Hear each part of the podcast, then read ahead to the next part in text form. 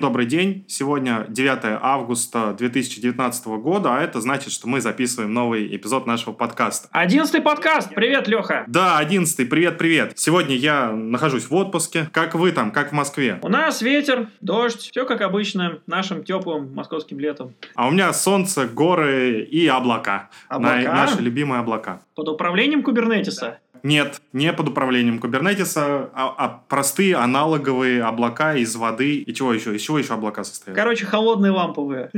Да, холодные ламповые облака. Поскольку я в отпуске, да и, в принципе, все сейчас в отпуске, в ожидании анонсов VMworld, и новостей у меня не так много.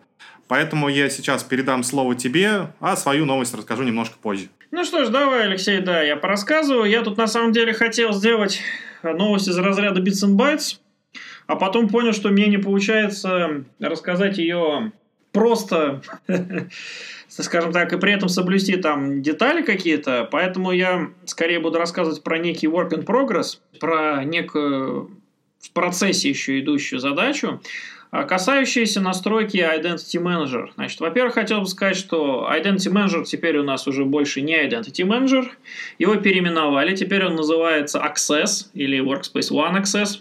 И на этот счет статья в блоге у одного из наших коллег на тему, почему так назвали, вот какая подоплека. Ну, в общем-то, основной посыл в том, что, в общем-то, identity management все-таки подразумевает, что система позволяет создавать пользователей в каталогах. Наш э, Identity Manager как раз-таки в AD пользователей добавлять, например, не умеет там специально или, или рулить этими учетками. Он у нас именно учетки предоставляет доступы. Слушай, во всех других продуктах он тоже будет переименован или как? Вот это очень хороший вопрос. На самом деле я пока нашей документации, в гайдах еще изменений не видел. Команда о том, что мы переименовываем, пришла буквально вчера. Поэтому посмотрим, Лех, как оно будет. Но сейчас уже и принято решение, что теперь это Workspace ONE Access, по крайней мере, для ЮКа. Тема, с которой пришлось столкнуться, с которой я занимаюсь в ближайшие недели, это так называемый Mobile SSO, одна из тем, которая является гордостью нашего подразделения UC, возможность подключаться устройствами к порталу Workspace ONE Access с проверкой, является ли устройство валидным и проверенным на стороне AirWatch перед подключением. Также соответственно, ловить от пользователя его различные данные, ну, вернее, его сертификат, и на этом основании пускать пользователя на множество приложений подконтрольных, опубликованных на портале, без э, необходимости повторно запрашивать, собственно, какой-то там логин-пароль. То есть один раз он свои данные предоставил, например, там сертификат, и логин-пароль связку, и больше с него ничего не спрашивают на уровне вот именно мобильных приложений, которые пришли с портала, которые он оттуда выкачал. Это довольно-таки нетривиальная тема, нетривиальна она тем, что для того, чтобы настроить аксесс на доступ к множеству приложений, для того, чтобы настроить Mobile SSO, нужно сделать интеграцию с сервером сертификатов, а, а также с Kerberos доменом. И если в облачной инсталляции AirWatch и, и, соответственно, Workspace ONE Access у нас э, KDC уже встроен и развернут, то в случае локальной инсталляции его нужно специально поднять. То есть взять SSH, залогиниться непосредственно в виртуальный appliance э, в Access и, соответственно, там его активировать. При этом э, учитывать, что там есть значит, прослушка порта, 88-го, и не только UDP, как у нас это, например, в требованиях указано, а еще и TCP. Это вот некоторая особенность, которая у нас в документации не очевидная.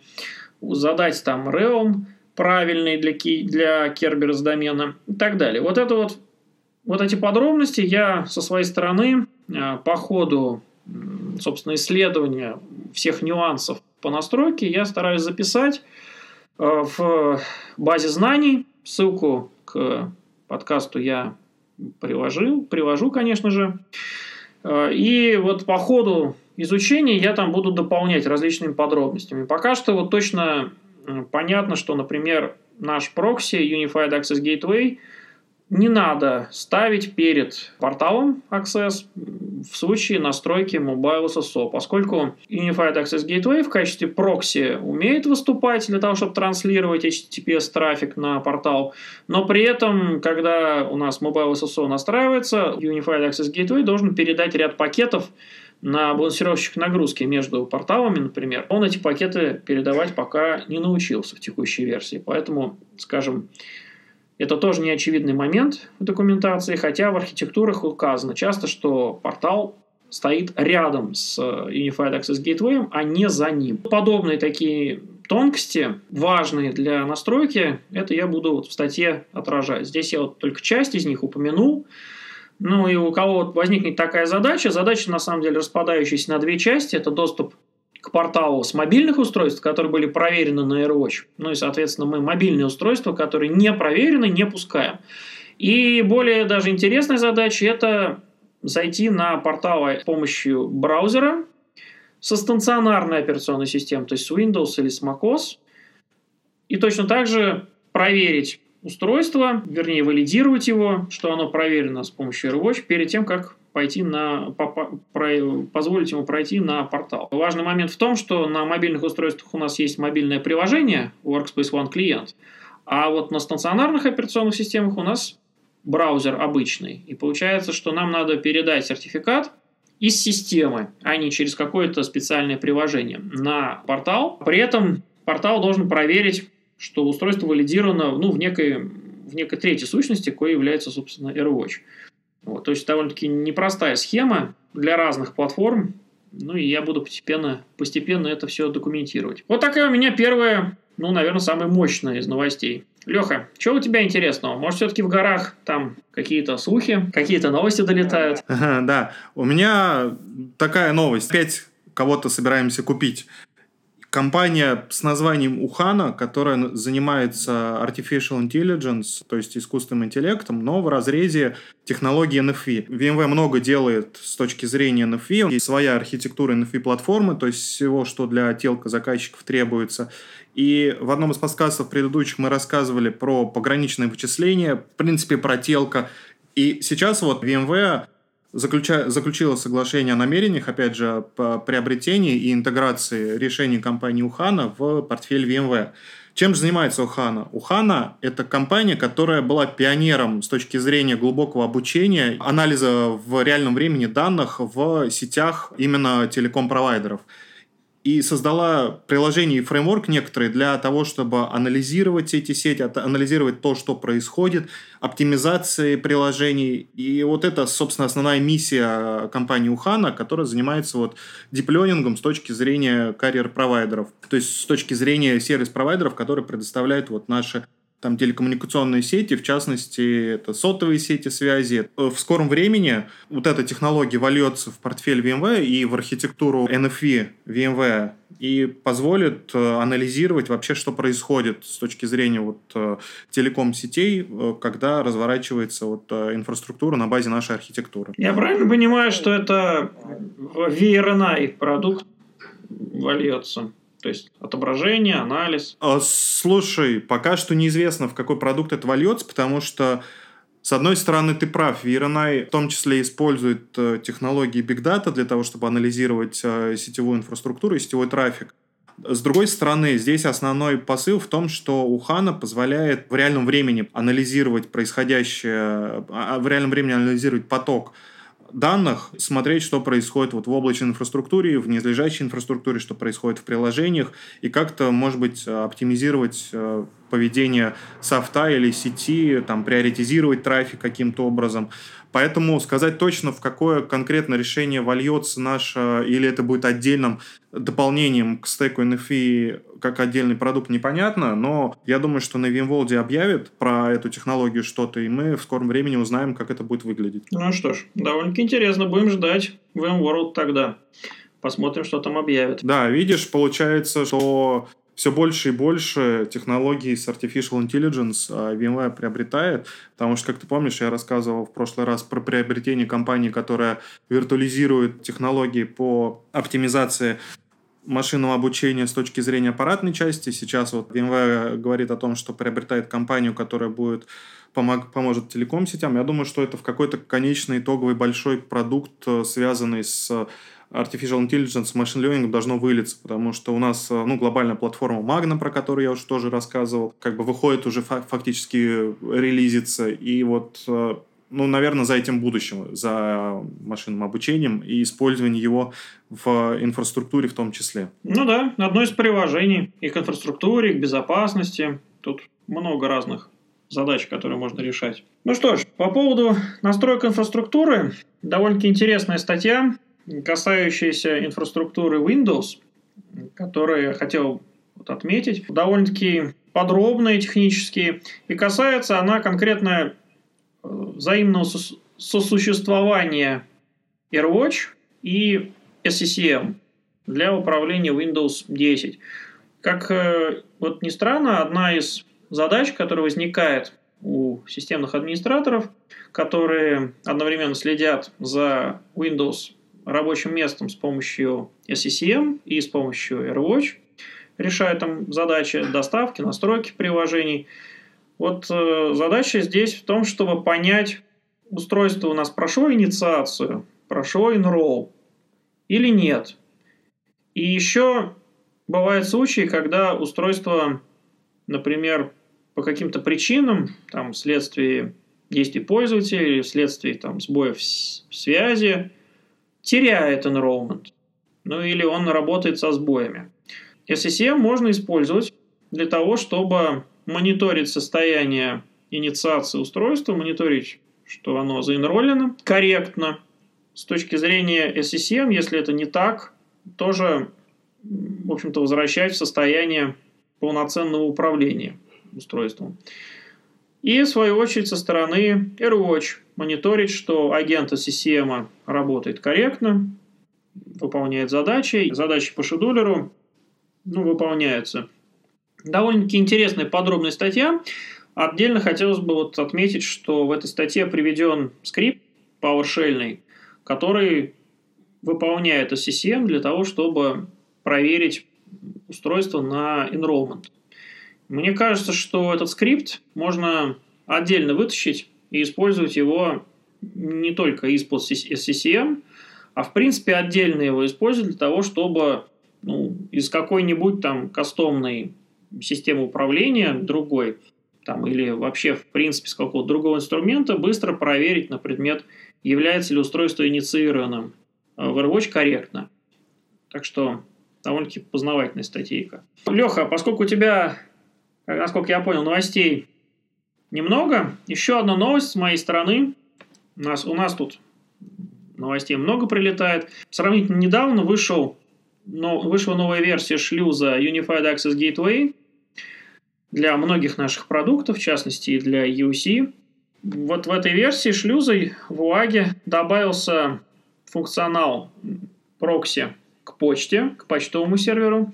И вот этот функционал описали ребята с сайта VMGuru на русском языке, поэтому теперь довольно-таки подробно можно почитать, что там поменялось, что добавили. По Secure Email Gateway, помимо ну, общего описания, еще и есть видео, которое уже теперь наши коллеги на английском языке, к сожалению, пока выпустили с подробным описанием, как это работает. Если быть честным, то Secure Email Gateway, э, шлюз к почте изначально собой представляет YAO-приложение, поэтому не так уж и важно, работает он на Windows или на Linux, и проблем по переносу особо не было у разработчиков, поэтому можно судить здесь э, о том, что функционал Sega, он что на Windows, что теперь уже на UAG как модуль, он не поменялся. То есть там как все было, так оно и осталось.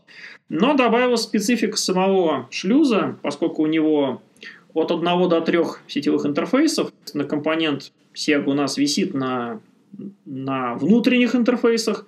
Это нужно учитывать в архитектуре. То ролик полезный, стоит посмотреть, особенно с точки зрения кластеризации, поскольку у нас почта – это бизнес-критичный ресурс, и первое, о чем обычно заказчики меня, Леха, спрашивают, это, собственно, если мы поставим шлюз к почте, нам надо быть уверенным, что этот шлюз будет жить и протаскивать через себя весь поток писем.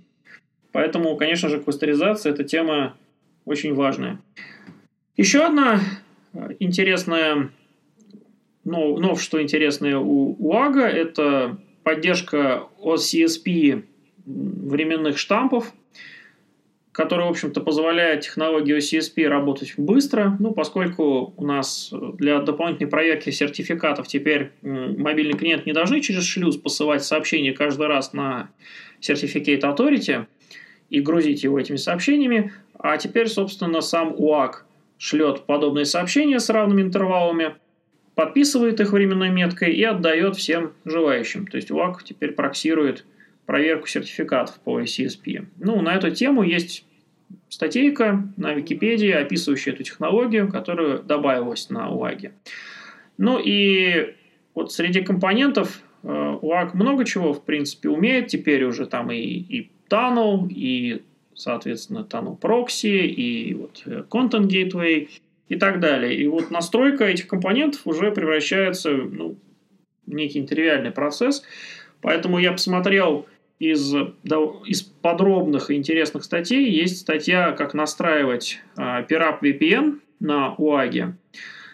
Э, статью эту я выбрал не случайно. Связано это с тем, что среди новых возможностей на UAG появилась миграция с более старого варианта VPN, так называемого Tunnel Proxy, который поддерживает только HTTP и HTTPS трафик, миграция на Pirap VPN, VPN по приложениям, Конечно же, для того, чтобы мигрировать с одного на другой, сначала надо пирап, конечно же, настроить. Поэтому подробная статья на этот счет, она датируется прошлым годом, но, тем не менее, вот у меня коллега Евгений а, Пономаренко всячески советует ее заказчикам, и, в общем-то, я тоже почитал и решил, что да, действительно, статья очень хорошая, а, более, я бы сказал, подробная, иллюстрированная картинками, в отличие от нашей более сухой документации официальной, поэтому полезно ее использовать, чтобы настраивать этот функционал. Да, у меня еще небольшая, в принципе, новость, но помнишь, мы рассказывали про Avi Networks,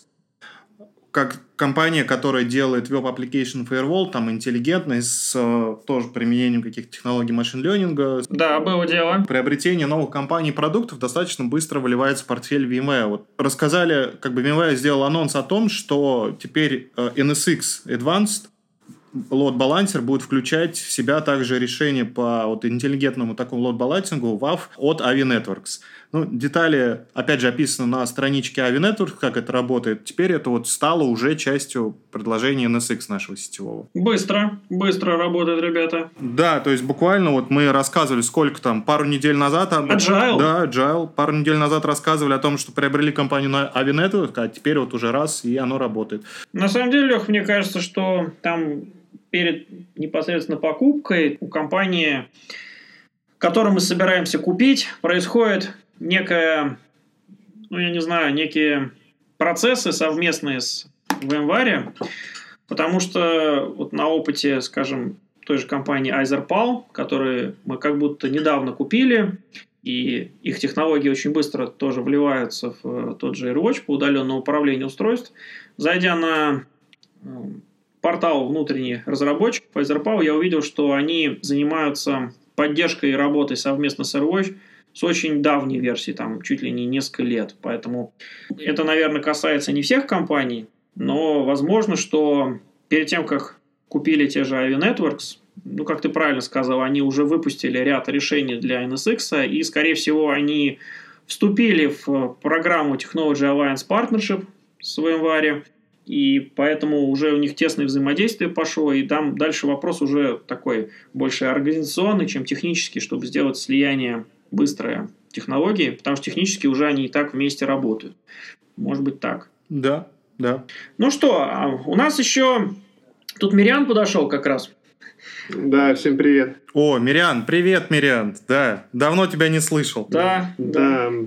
Как у тебя дела? Расскажи нам какие-нибудь интересные новости. Дела отлично пропустил 4 подкаста. За это время, я знаю, у вас было много гостей. Рад вернуться.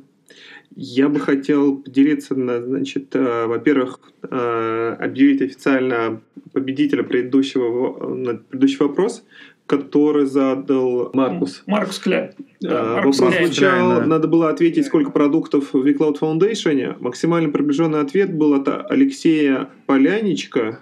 Алексей, прошу прощения, если неправильно выразилась фамилия. Значит, Алексей ответил 11, но мы считаем, что Алексей максимально близко ответил, и будем рады Алексея наградить. Ну, погоди, правильный ответ 10. Да. С точки зрения Маркуса, по крайней мере. Маркус точки, открыл схему, зрения, посчитал. С точки зрения Маркуса, правильный ответ 10. Ну, мы можем сказать, что какой-нибудь там инсталлятор может считаться за продукт. Не, стой, слушай, нет, дело не в этом. Алексей же написал в группе Workspace ONE. Да, погоди, Леха имеет свое мнение. Погоди, что такое, Леха? Да, смотри, Алексей же сказал это в группе Workspace ONE, а Маркус говорил про VCF с точки зрения платформы. Одиннадцатый компонент — это Workspace ONE, который ставится на базе VCF. Вау! Ага, ну значит все четко. Так что получается. да, получается все четко, он победитель. 11? В яблочко, как говорится. То есть Маркус не прав, надо ему написать. Нет, Маркус прав. Маркус абсолютно прав, но он же с точки зрения платформы это рассказал. Ну да, согласен. Потому что он прислал, как он посчитал это, он прислал картинку, на которой нету Horizon, там только платформа. Ага. А у нас еще есть отдельный vCloud Foundation for Horizon. Да. Кстати, заметил, Мириан. Если вдруг кто-то не знает. Да, Мириан, рассказывай, что ты, да. Рассказывай, Мириан. А, у меня все хорошо. А, две недели был в отпуске, и немножко счастья в данный момент белой зависти завидую, когда ты говоришь, что ты в отпуске, наслаждаюсь горами, чистым воздухом. Влекся футболом, посмотрел несколько игр. Например, вчера э, в составе «Спартака» дебютировал на Еврокубках Шюрли, чемпион мира 2014 года. Вообще, вы кто-нибудь из вас там увлекается немножко хоть футболом? Слушай, ты знаешь, когда у нас случается чемпионаты Европы в России, там и толпы болельщиков бегают, орут, там я с ними тоже участвую в этих то есть закинь. Ты тоже с ними бегал и орал, да? Ну, нет повода не побегать, не поорать, правильно? Конечно. Понятно. То есть главный повод это, это поорать. А, а что там на самом деле это из-за чего орут, это второстепенно. Это не так важно уже. Главный праздник. Понятно. Праздник это всегда хорошо. Так вот, э, очень важно, очень круто, что у нас э, есть действующий чемпион мира, причем в расцвете сил, там 28 лет, 29 лет нету. Андрей Шурля, чемпион мира там, в 2014 году, двукратный бронзовый призер Европы. Очень круто. Правда, вчера пенальти не забил, а так все, так все очень хорошо. Да. Это был небольшой баг. Устранится следующая версия. Да. Вот. А, и я, я еще хочу задать вопрос. Да? да? Новый вопрос, новый конкурс. Дын, готовимся. Так вот, а, очень часто спрашивают меня, там, какая максимальное количество установленных либо пользовательских, либо устройств лицензий. Да? Так вот, дорогие Ты слушатели... по Horizon, по? Я имею в виду по... И вообще? Я имею в виду по Horizon. Ага, по Horizon. Так. так Нет, я имею в виду по, по Airwatch. Ах, по Airwatch? Да. Так. Я, мне кажется, надо повторить этот вопрос. Да, Не всем понятно. повторить. Сейчас, подожди. Как сформулировать-то?